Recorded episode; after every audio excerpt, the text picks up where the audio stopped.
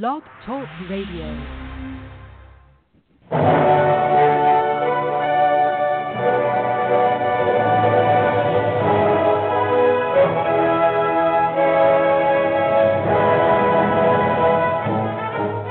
Ladies and gentlemen, welcome to Movie Addict Headquarters with your host, Betty Jo Tucker, author of Confessions of a Movie Addict, right here at www.blogtalkradio.com.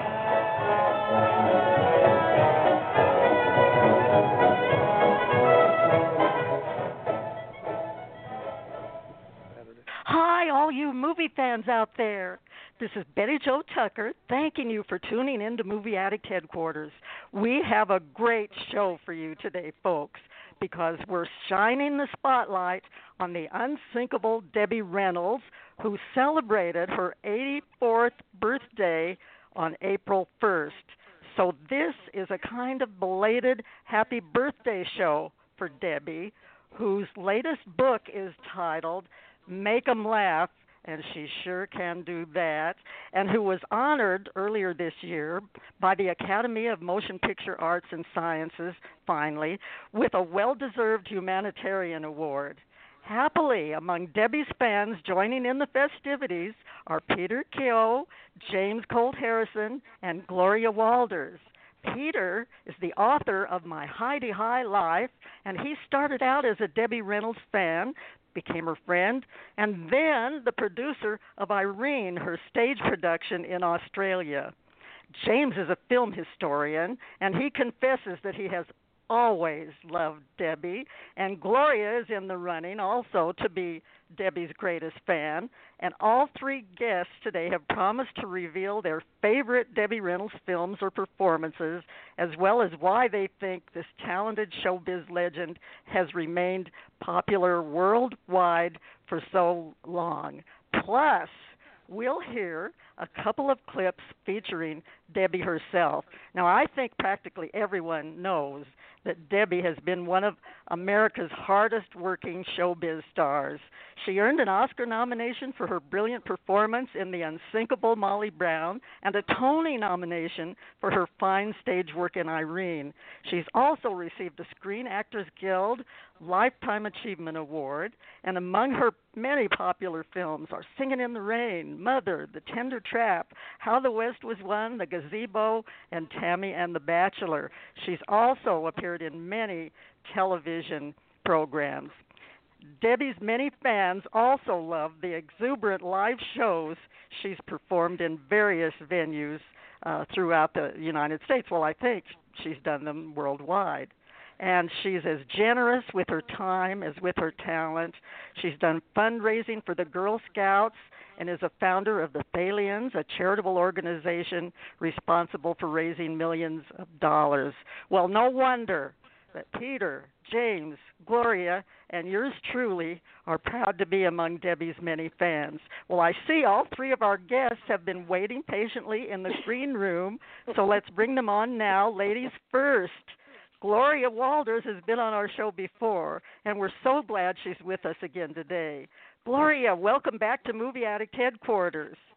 Thanks, Betty. I'm really glad you invited me to talk about Debbie. She's absolutely my favorite person in the whole wide world.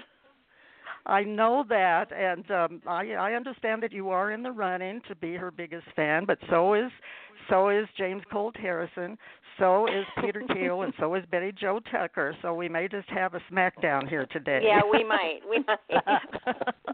But it's such a pleasure to have you back with us, and especially along with James Colt Harrison, who was your co-star on one of our earlier tributes to Debbie Reynolds. You remember when the two of you were the how could I forget? Lifesavers. Yeah, I got cut off, and you both carried on talking about Debbie. And do you know what? The listeners absolutely loved it. And it's great that James is also here today. James, thanks for coming back to talk more about Debbie. Oh, hey, it's my pleasure. You know, we all love Debbie. That's why we're here. And a shout-out to Gloria, too, my co-star of the last show we did, where we had to wing it for about a half an hour. Yeah, we did. And you did it so well. You did. Well, it's always more fun when you're here, James. You know, I tell you that every time you're here on the show. Our next guest is a newcomer to Movie Addict Headquarters.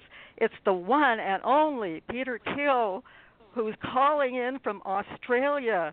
Welcome to Movie Addict Headquarters, Peter. Thank you so much, Betty Jo. Hello, everybody there. I'm delighted to be here and honored that you asked me to be on your wonderful show.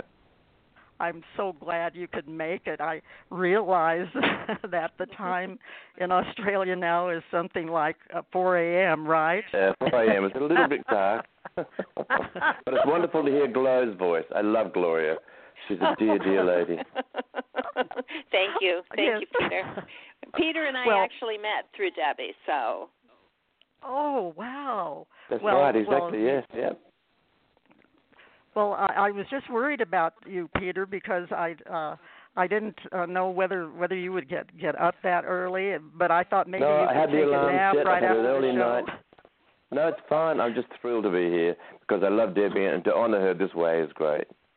Well, we're so glad that you could be here. And before we start talking in depth about Debbie, I want to congratulate you on your wonderful memoir, My Hi De High Life. I absolutely loved it, and I want to recommend it to all of our listeners, to anyone who loves showbiz. What an entertaining book, and how candid you are.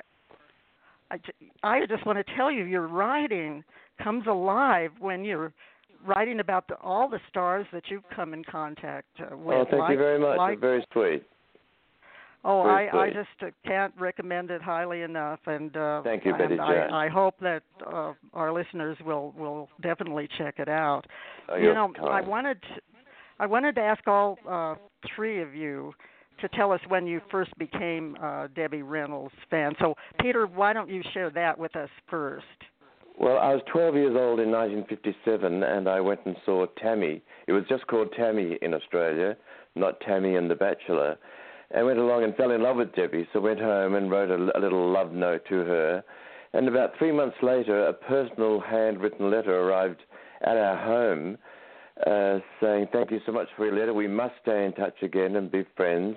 So every few months I get a little note and a card. And then she finally came to Australia in mid-70s and told me to come to her opening night in Melbourne. So I went backstage and met Debbie, and from then on we became this very, very fast, very close friends. Oh, wow. So it was a dream come true, writing a letter and then having a person who you admired for years become a family almost. It's just unbelievable, and it's just so exciting. Well, it is now. You said you were 12 years old. 12 years old, yes. 12 years old, so, and wrote a fan letter. So that that is just an incredible story. It really is. Yeah.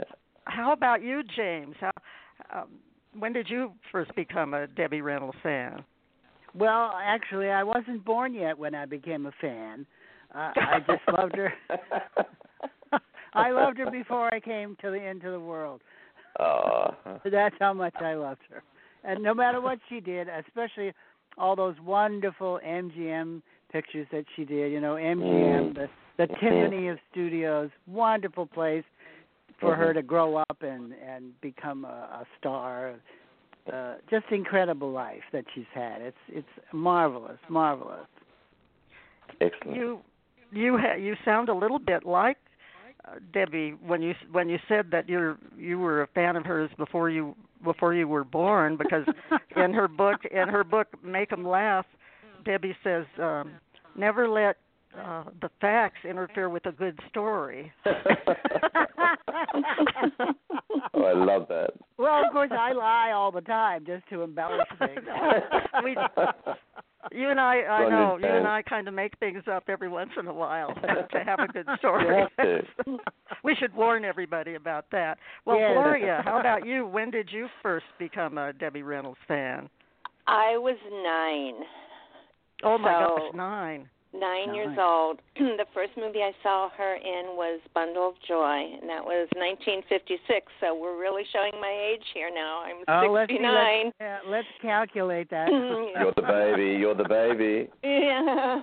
Yeah, I'm 69 now, so, and she's been the love of my life all those years. I've never forgotten about her. I think about her constantly, dream about her. I just think she's the best thing since sliced bread. And what did you say was the first, did you mentioned a movie and I didn't catch Bundle of Joy. She did it with Eddie Fisher. She was a sales girl at, I think it was it Merlin's department store? Yes, Merlin's. Merlin's, and he was a store manager there, and they fell in love. She found a baby on a doorstep, and she did this incredible song in that movie called Lullaby in Blue, which I sang to my grandchildren when they were born, and it was just a tender little movie, and I loved it. And she did that right before she did Tammy.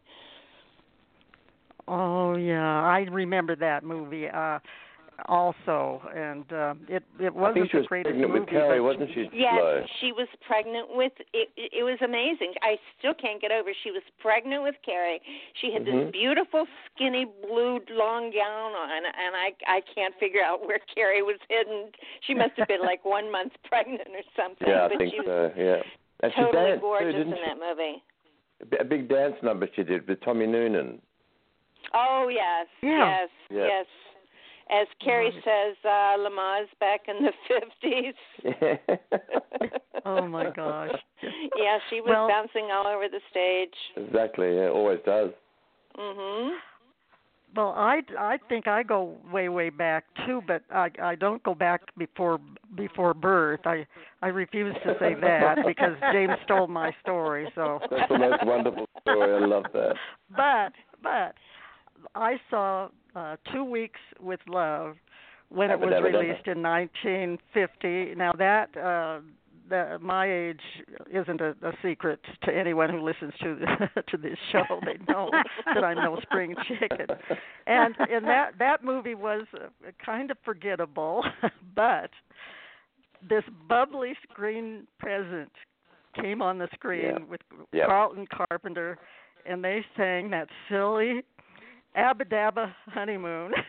I love that song. That's wonderful. I thought it was just so great, and I was just bowled over. And from that very minute, and then that same year, a little movie, Three Little Words, came out. That's right, yeah. And I Want to Be Loved by You. And I saw Debbie as Helen Kane doing that boop-boop-be-doop, you know. I want to be loved by you, just you, boop boop be doop, and I thought, oh, she's going to go places, and so 1950 was the key time for me. I just had to see every Debbie Reynolds movie, and I thought she was just wonderful in all of her performances. Yeah. But Peter, you mentioned about becoming a friend, starting out as a fan. And then, blossoming into a friendship. What and how again did that happen? That you became friends? She came to Australia to do a live show, and she asked me along to her opening night, and we met backstage, and we just clicked. We just sort of had the same sense of humour. She was very generous and very funny, very warm, and we stayed in touch. And I went to London for 10 years, and she came to London to release her first book.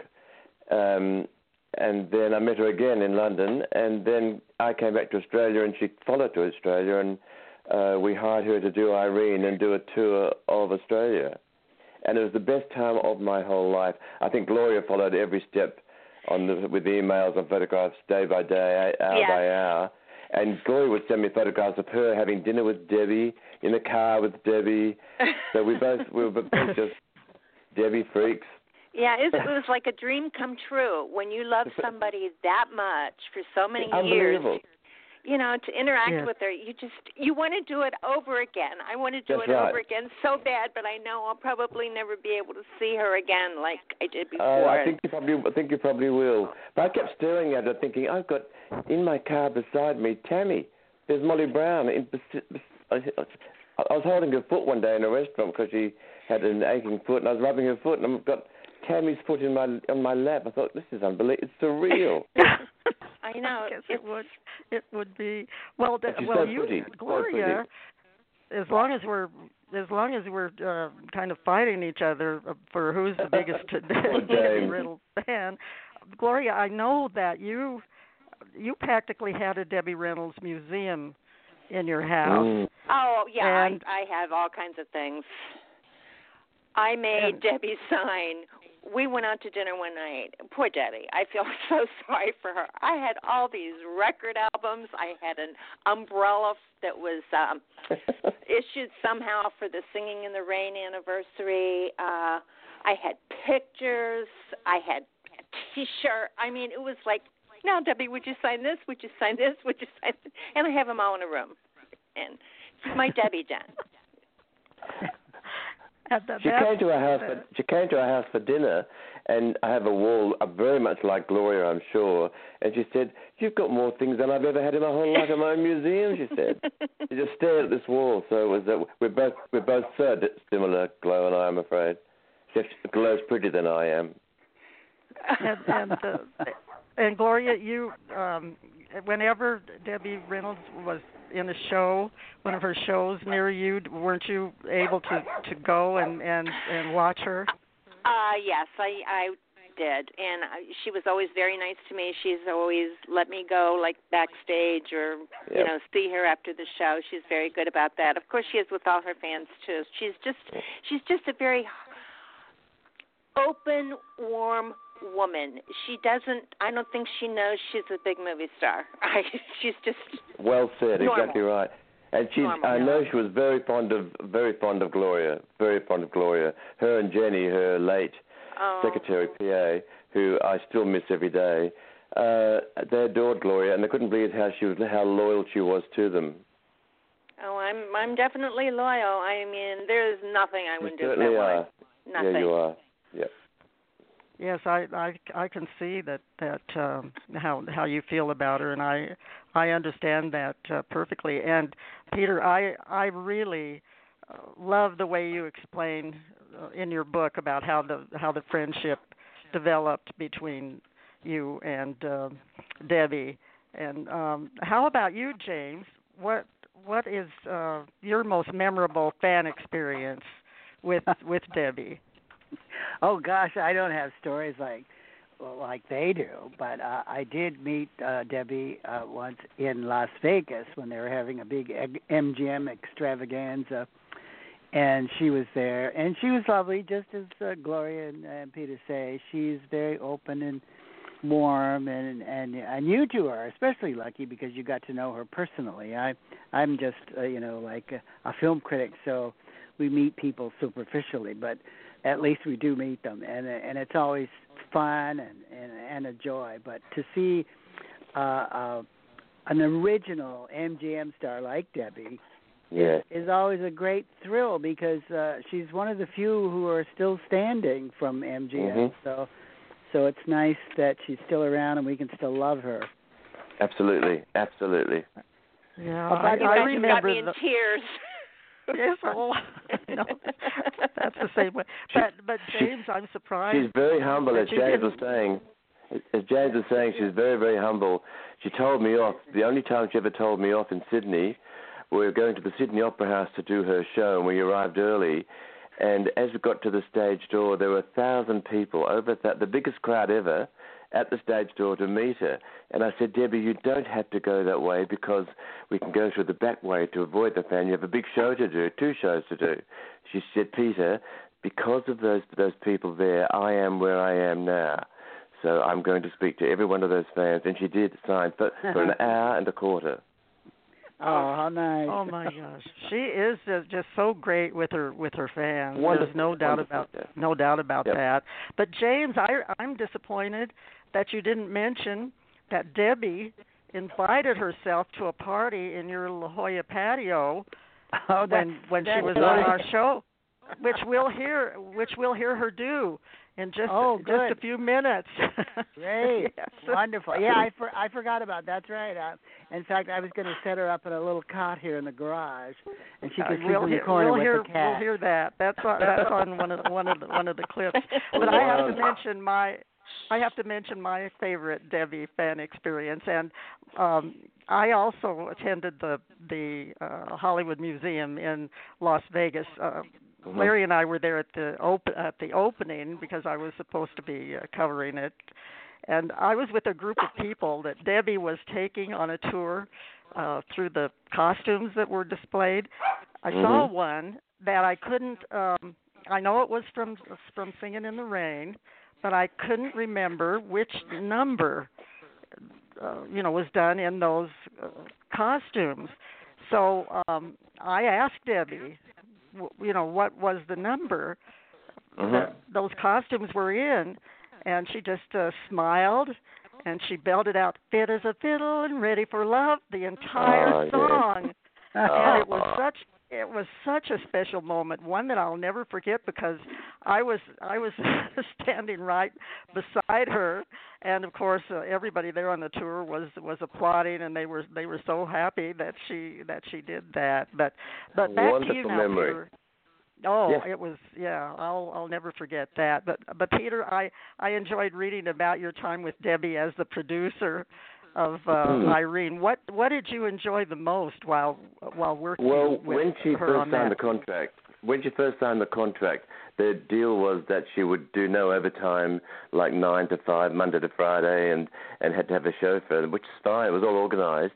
When she came here and arrived here, she worked 14-hour days, never complained, and she come home to our house for dinner straight after the thing. She was never in any way the star. She was generous to a fault. All the kids in the cast loved her, and I've never known a person more real, more starry or demanding as Debbie was. She was just the girl next door. Right, absolutely. Yep, totally and utterly. And worked so hard. And in fact, she's just a short thing. She was, in the original Irene, she played Irene, and she sang the song "I'm Always Chasing Rainbows." But the role she played here was Irene's mother, and that song wasn't included. But as a favour to me, she rehearsed the whole song again and did the whole song in the show every night. Wow. I used to cry every night with Jenny. It was so beautiful. Oh, wow. Well, it's clear that from the way you're talking, and then of course the way you explain it in your book, that you and Debbie really got along so well. I want to take a minute here to let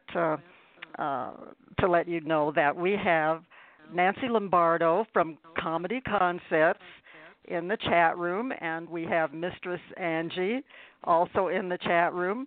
And both are radio hosts. Nancy Lombardo hosts Comedy Concepts here on Blog Talk Radio every Monday and Friday at 10:30 Eastern Time. And Mistress Angie is a host of one of the shows on the Wacko Network over there on Mixler, MIXLR. And I think Nancy and Angie are definitely fans of Debbie Reynolds. They may, I don't know whether they're in the running to be like we are to be the best. Well, lovely Debbie Reynolds fan. But why do you think Debbie has remained popular worldwide for so long, Peter? I think she just, as I said, the girl next door, the person everybody feels they could be friendly with.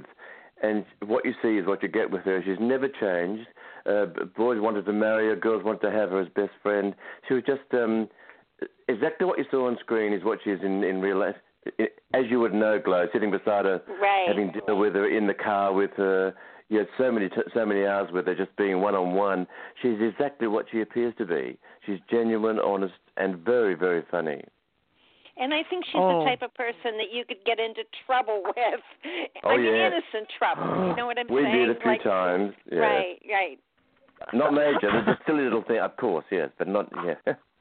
She's a stirrer. A funny stirrer. She says in her book, Make 'Em Laugh, she admits that she thinks of herself as a sort of a vaudeville baggy pants comedian. She's just very funny. Yeah. That's really funny. Yep. She is. She's very, very funny. Yep. And those impersonations that she does in her live show are just amazing and very, very funny. She does them all the time. In the plane flying across Australia, she was doing Betty Davis with the attendant, doing Zsa Zsa with her fans on the plane. So she just loves it. And she's so good at it. Yeah, very funny. Oh, that's great. Well, I'm so jealous of you, Peter. I hate you. I hate you. Oh, I love you. Well, I want more time with Debbie. You will have. Nancy Lombardo said in the chat, she said, I met her at the Friars Club, and she was delightful and funny. So and Nancy is quite funny herself, so that's definitely a compliment. I must watch out for this show. James, why do you think that Debbie has remained so popular for so long? Well, number one, I think it was her upbringing. She had a good upbringing with her parents were good parents, and she had a normal home life, and she went to Nazarene Church and all, you know, like a normal girl would grow up. And I think because she's so enthusiastic and she obviously loves what she's doing, and that translates to the audience. The audience picks that up, and you become joyful as well because she's having such a good time all the time that you just automatically get into it. And she's just a charmer. Very well said. That's so true, so true. I feel the same way about it.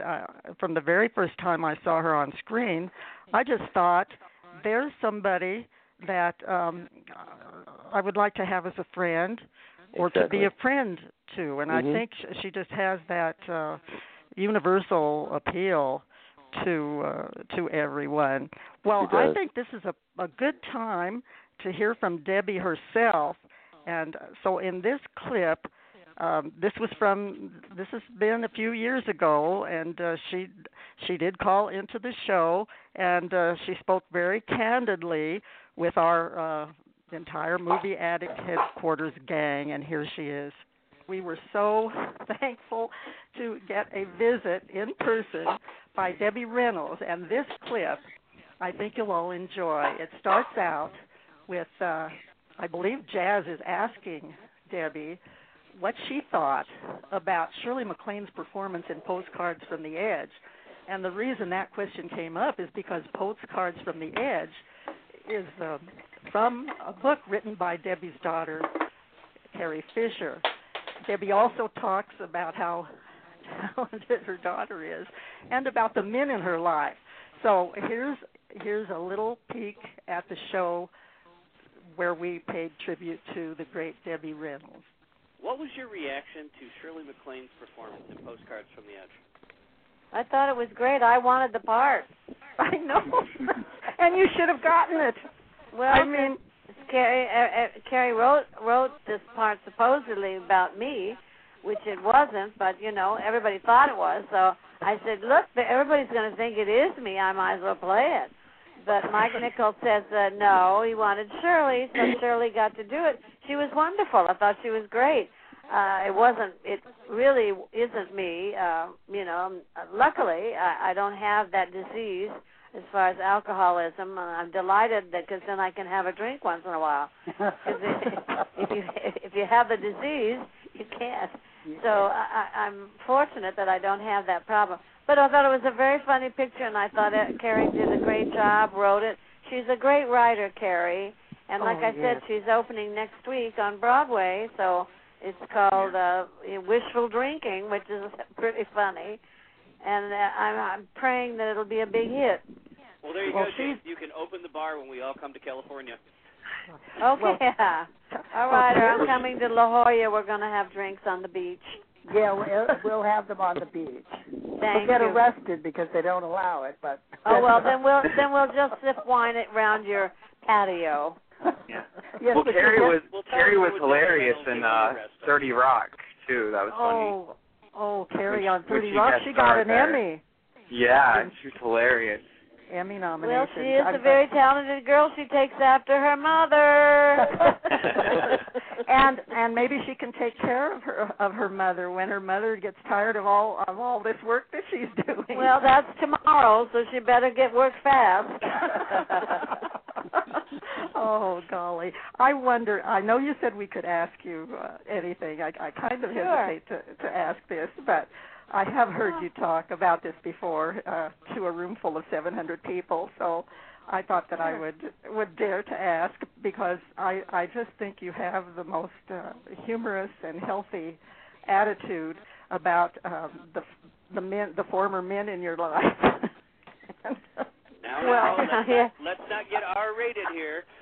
No, we won't get, not with Debbie. We won't get R-rated. Well, no, unfortunately, I think a lot of actresses have that problem. You know, the men can't take the women that are kind of famous and more than they, and it's really difficult for them, and so it winds up to be unsuccessful mergers, and also when they leave, they take all the money, which is sort of depressing. And you've just, in spite of that, you have managed to soldier on, and then make some of these many examples in your wonderful shows, because I remember. Oh yes, I all in stitches. Yes, I tease them a great deal, and I call them all kinds of names, and the word schmuck comes into mind, but you can't say that on television or radio.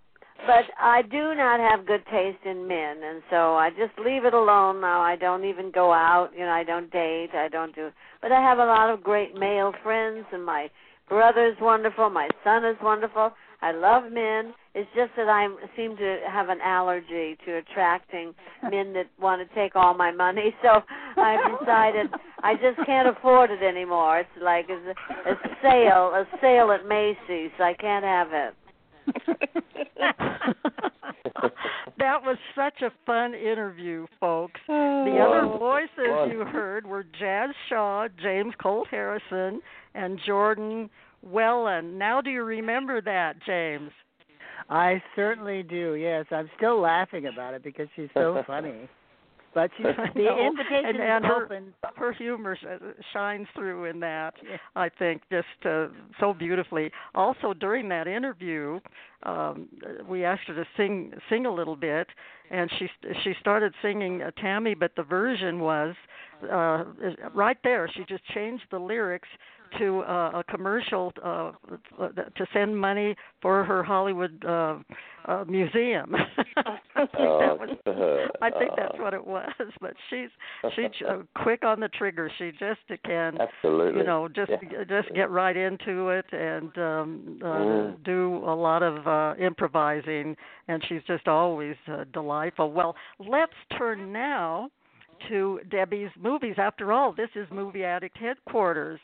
So I just want to know, what is your favorite Debbie Reynolds movie or film performance? James, you want to take that as the film critic?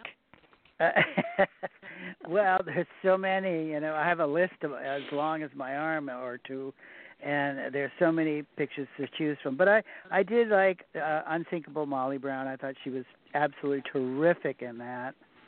And then there was the spectacular Cinerama movie, How the West Was Won, made in 1962.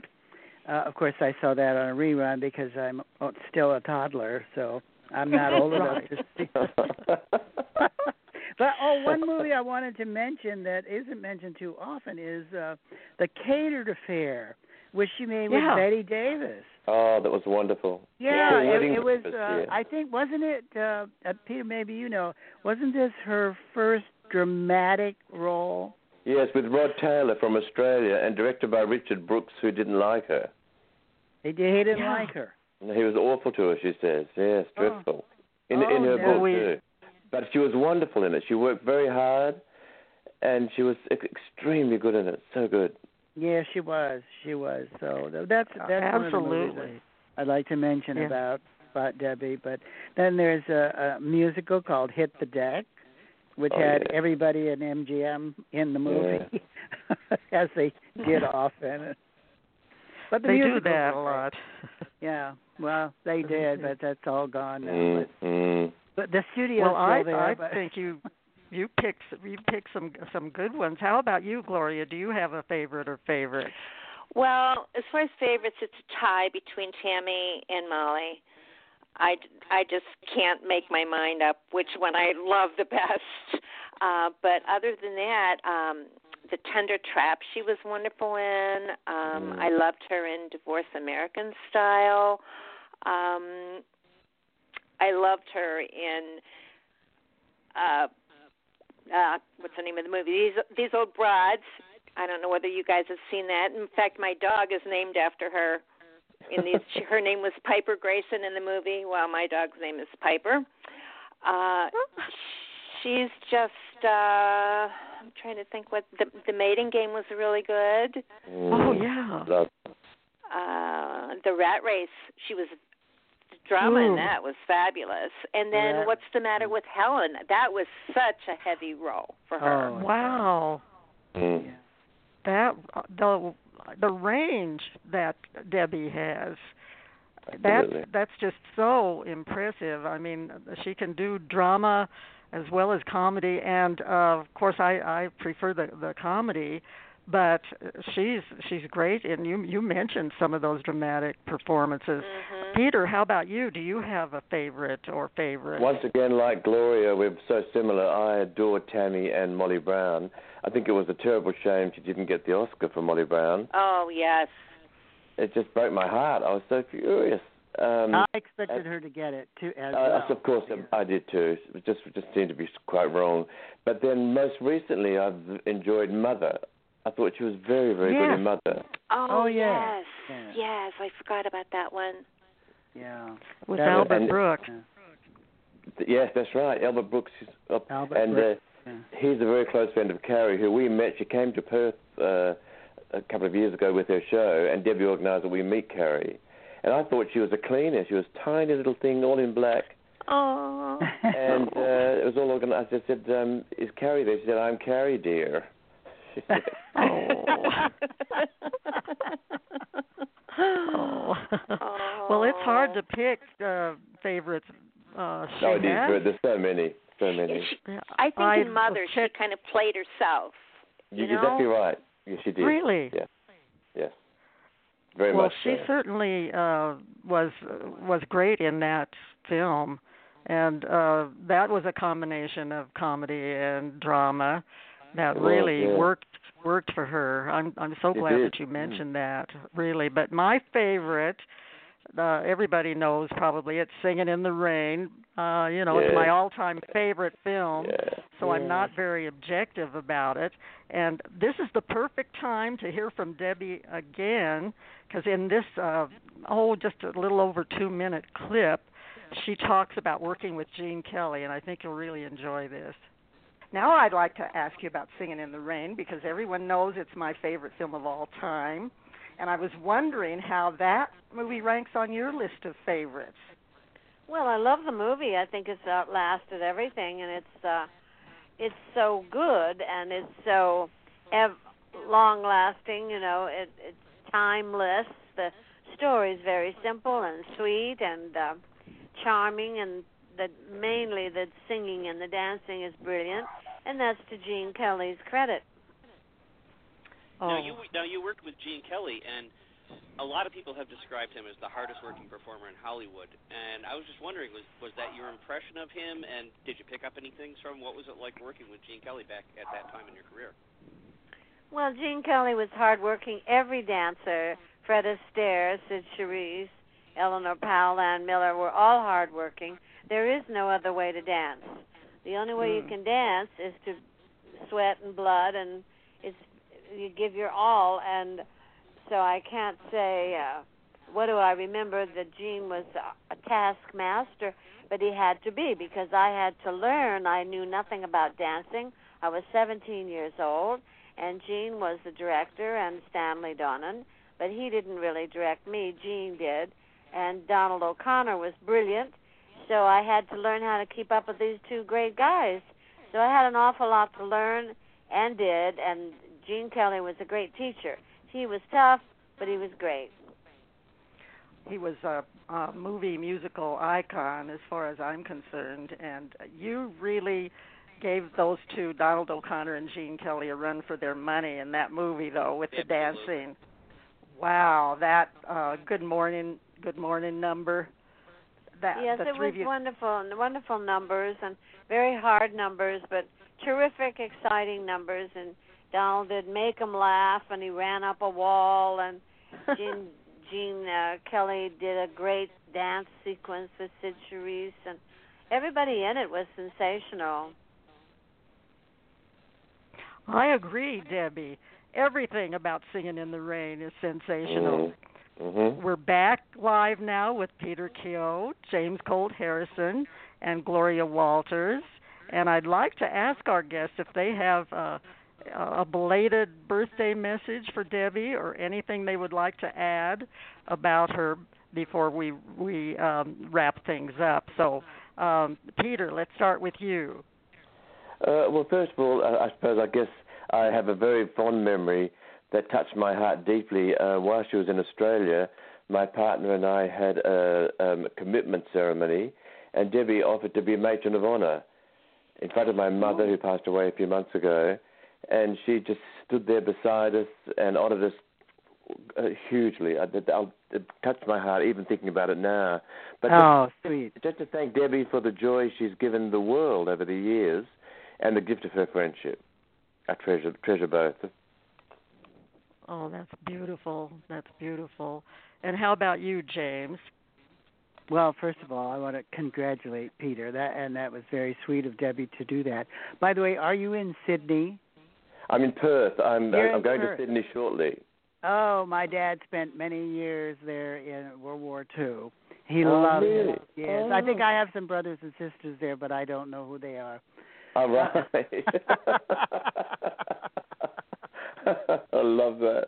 Anyway, a shout out to Debbie. Happy birthday, belated, and many, many more, because we love you and we want to see you on the screen, on television, on radio, tap dancing down the street, whatever you can do. We love it. Absolutely. I agree. And Gloria.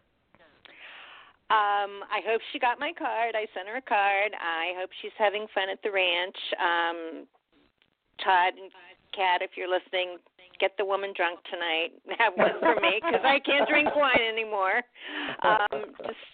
Just know that I love you, and I'm still waiting, Debbie. I told you this last year. I want a shirt off your back. You'll know what that means. I love her. That's all I can say. You do. You always have. We all love her very much, and well said, absolutely. All three of you would. But I would like to add something about Debbie's latest book. We've mentioned it, Make 'Em Laugh. It's such fun to read, and I just hope that listeners will go over to Amazon.com and check it out. When the book page comes up, be sure to look at the bottom of the photo and click on the free audio of Debbie reading the amusing preface.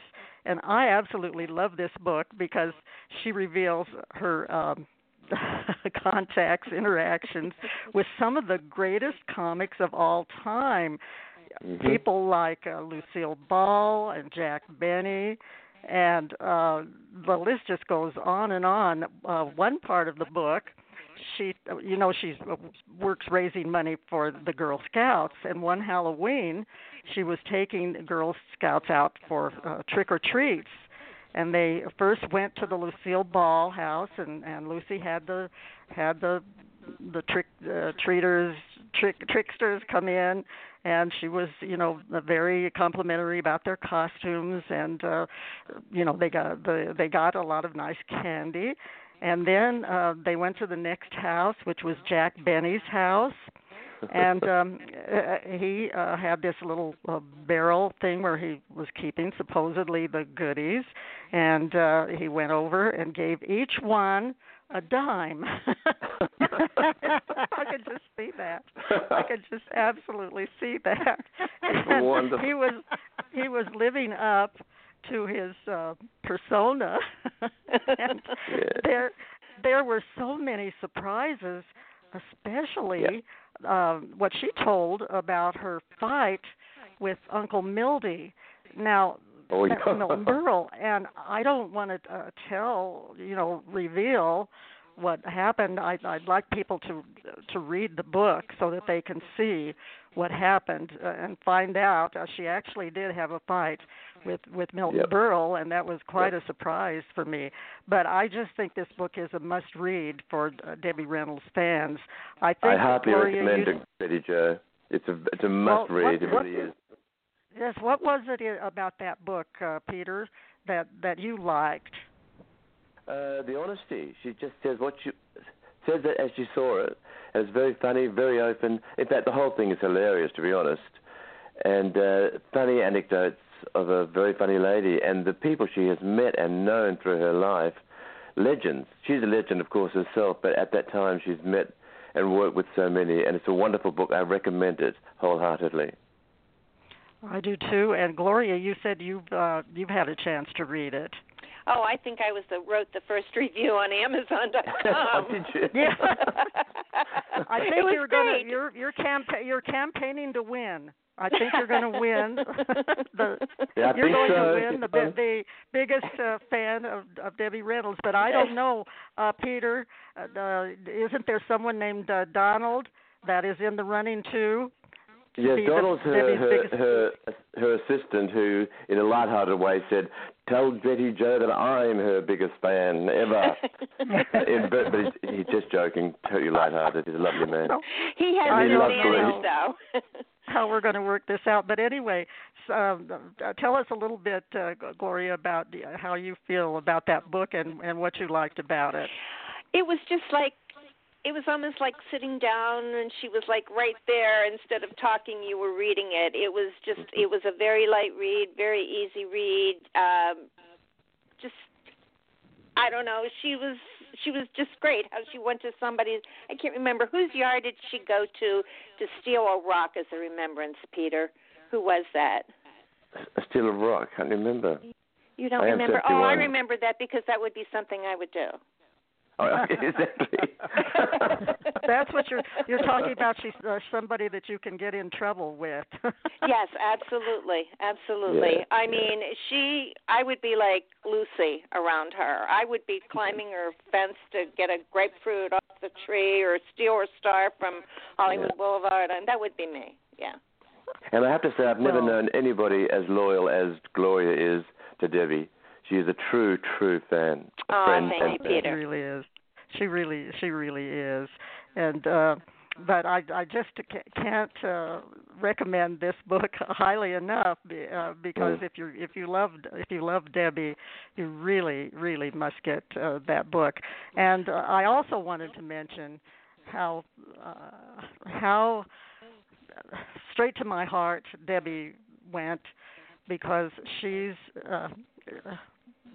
When my husband and I were reconciling after being estranged and divorced for almost 20 years, really? One of our first meetings took place at the Hollywood Museum.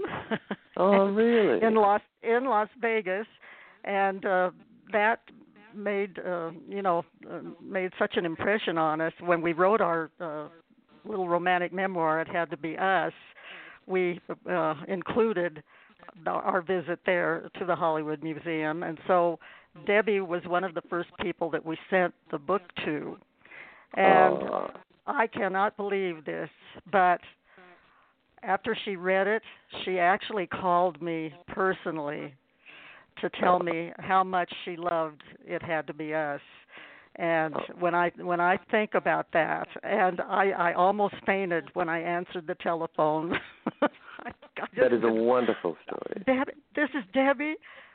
Yeah. I said, the Debbie? Yeah. There's only one. It would. There's only one. She was the Debbie. So why people love her. She's just like her. Such a fun place in my heart for Debbie Reynolds. Well, I think it's time to listen to two brief messages from a couple of loyal listeners. Hi, comedian Nancy Lombardo here, host of Comedy Concepts, Blog Talk Radio. And when I need my movie fix, you'll know where I'll be found. That's right, every Tuesday at 4 p.m., listening to Betty Jo Tucker on Movie Addict Headquarters, Blog Talk Radio. Show me the funny, Betty. Show me the funny. You're listening to Movie Addict Headquarters with your host, Betty Jo Tucker. She's the real deal in what's happening on film. And if you're not real careful, you might hear the confessions of a movie addict. So get your popcorn and stay right there in your seat for Movie Addict Headquarters. And now back to our feature. Thanks to Steve and Nancy for those fun promos. And as most of you know, I mentioned before, Nancy is the hilarious host of Comedy Concept, which airs right here on Blog Talk Radio Monday and Friday mornings at 10:30 Eastern Time. It's always such a fun show. I'm just hooked on it. And I want people to check out the Mom and Pop Shop Show on Dreamstream Radio each Monday, Wednesday, and Friday at 4 p.m. Eastern Time. It's very entertaining because the host is none other than James Colt Harrison's friend, Mr. Showbiz himself, George Bettinger. And let's not forget all the diverse shows on the Wacko Network on Mixler. That's M-I-X-L-R. There's something for everyone in the Wacko wheelhouse. Now, we do have some time, and I'm so happy we have some time left because I wanted to ask Peter to tell us if he has other projects in the wind or other books after My Hi De High My Hi De High Life. That's also available on Amazon, a little quick plug there, with Debbie's book. But right now, my mother passed away 3 months ago, and it's been... I just broke my heart. I still cry every day thinking about it. We were so very, very close, and it was a very sad death. So I'm writing a tribute to her right now about her and how my father met during the war, and I'm in the middle of that right now. That's my next project. And also my partner and I are going to London in July to be officially married. Wow. Well, wonderful. Wonderful. Yes, so that's the next project. Congratulations. That's Sasha. And Gloria will be invited to that. Oh, I'm sure I can just hop on a plane and run over there, Peter. Oh, I think you should. I'd love to. We'll see what we can do. Well, I'm working, Peter, I'm working hard on my teleportation experiments. So I'll keep you posted. Please do. Love you there, too. James is welcome, too. James is welcome. We could have a ball, Betty Jo. We'll have a high all time. Yeah, we would. That would be wonderful. And James, I'm hoping that you'll tell our listeners where they can read your wonderful film reviews. Well, they can go to Facebook under James Colt Harrison, and you'll find it. And all my wonderful reviews are there. They're brilliant, every one of them. So you'll enjoy them. They are. I just have to read them. He does little previews, and his reviews are just so much fun to read. I'll do that tomorrow. Yeah, do that. You'll definitely will do that. Yeah, lots of color pictures, everything. It's beautiful. Yeah, wonderful. Be sure to do that.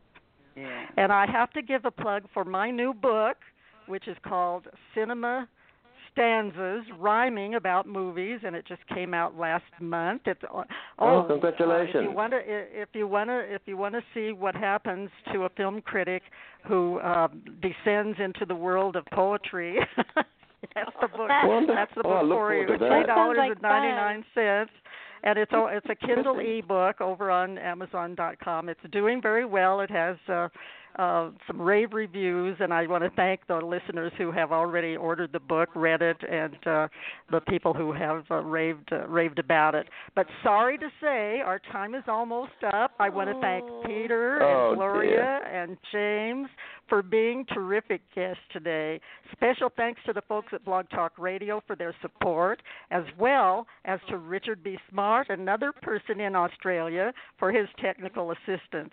And a big shout-out to our chatters who are here today, Mistress Angie and Comedy Concepts. We're so glad you joined us, and to other listeners for tuning in.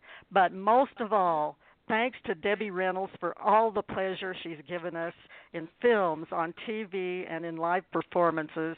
Congratulations, Debbie, on your Gene Herschel Humanitarian Award. And from all your fans here at Movie Addict Headquarters, happy birthday month. We all love you very, very much. That's all for now, folks. Here's Debbie again, closing the show with her lovely, haunting rendition of Tammy.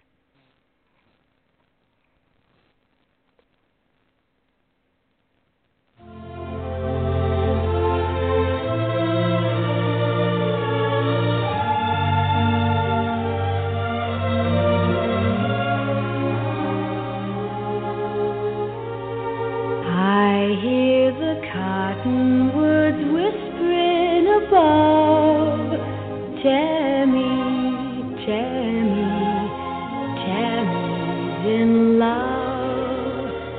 The old hooty owl hooty hoos to the dove.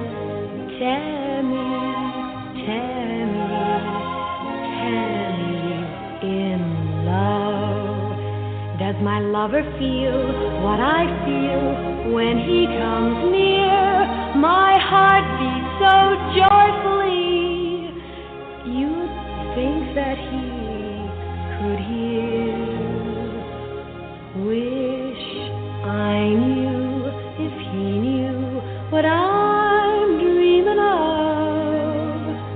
Tammy, Tammy, Tammy's in love.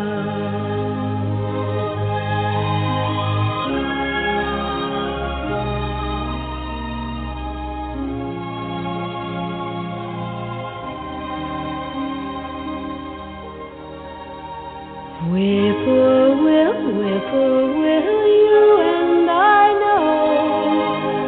Tammy, Tammy, can't let him go. The breeze from the bayou keeps murmuring low. Tammy, Tammy, you love him so. When the night is warm, soft and warm, I long for his charms. I sing like a violin if I were in